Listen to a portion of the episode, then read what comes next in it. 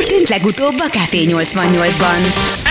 Sok helyen olvashatunk már arról, hogy a napokban sajnos történt egy kutyatámadás Szegeden, méghozzá a Kárász utcán. A telefonvonalunk túlvégén pedig itt van most velünk az érintett, Smith Adél. Jó reggelt neked, szia! Jó reggelt! Sziasztok, jó reggelt! Melyik napon történt ez eset, és, és pontosan mit csináltatok, amikor a, a Kárász utca felé ö, sétáltatok? Hogy vetétek észre egyáltalán a kutyákat? Hát ez úgy történt, hogy a bowlingozásból jöttünk, és akkor le akartunk menni még vacsorázni. Én csak annyit láttam, hogy beszélgettünk, és a padon láttam, hogy volt felől a belső padon, ugye ott kanyarodtunk le, már Széchenyi téren parkoltunk le.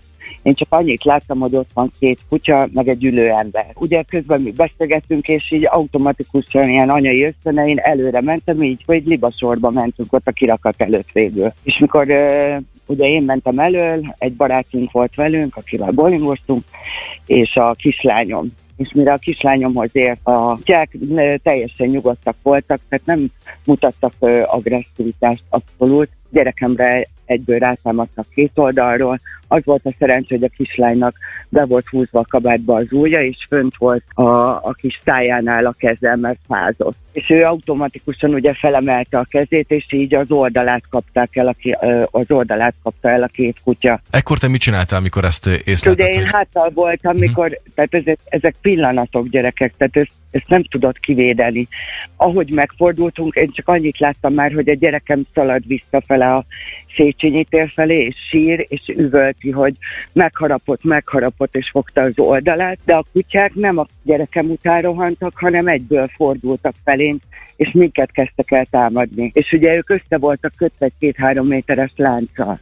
Mármint a két kutya hát, egymással ö... volt összekötve? Így van, tehát uh-huh. nem voltak megfogva, gondolom ezt használta a gazdája a póráznak, hogy úgy köztesen megfogja, és akkor uh-huh. az volt gondolom a póráz. Addig a nyakam fele támadtak, mert már fönt volt a telefon a fejemnél, és ki ráharaptak a, a kezemre, meg a másik oldalt ugye belső, a belső oldala a kezemnél a telefonra. Uh-huh.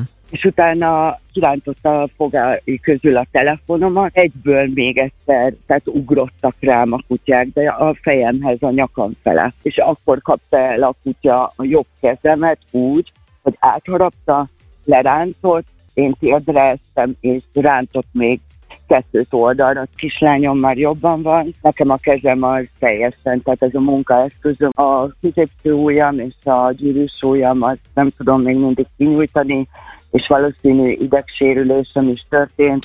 Café 88! Café 88! A legszegedibb ébresztő! Szécsi Marcival és Tálos Péter Csongorral.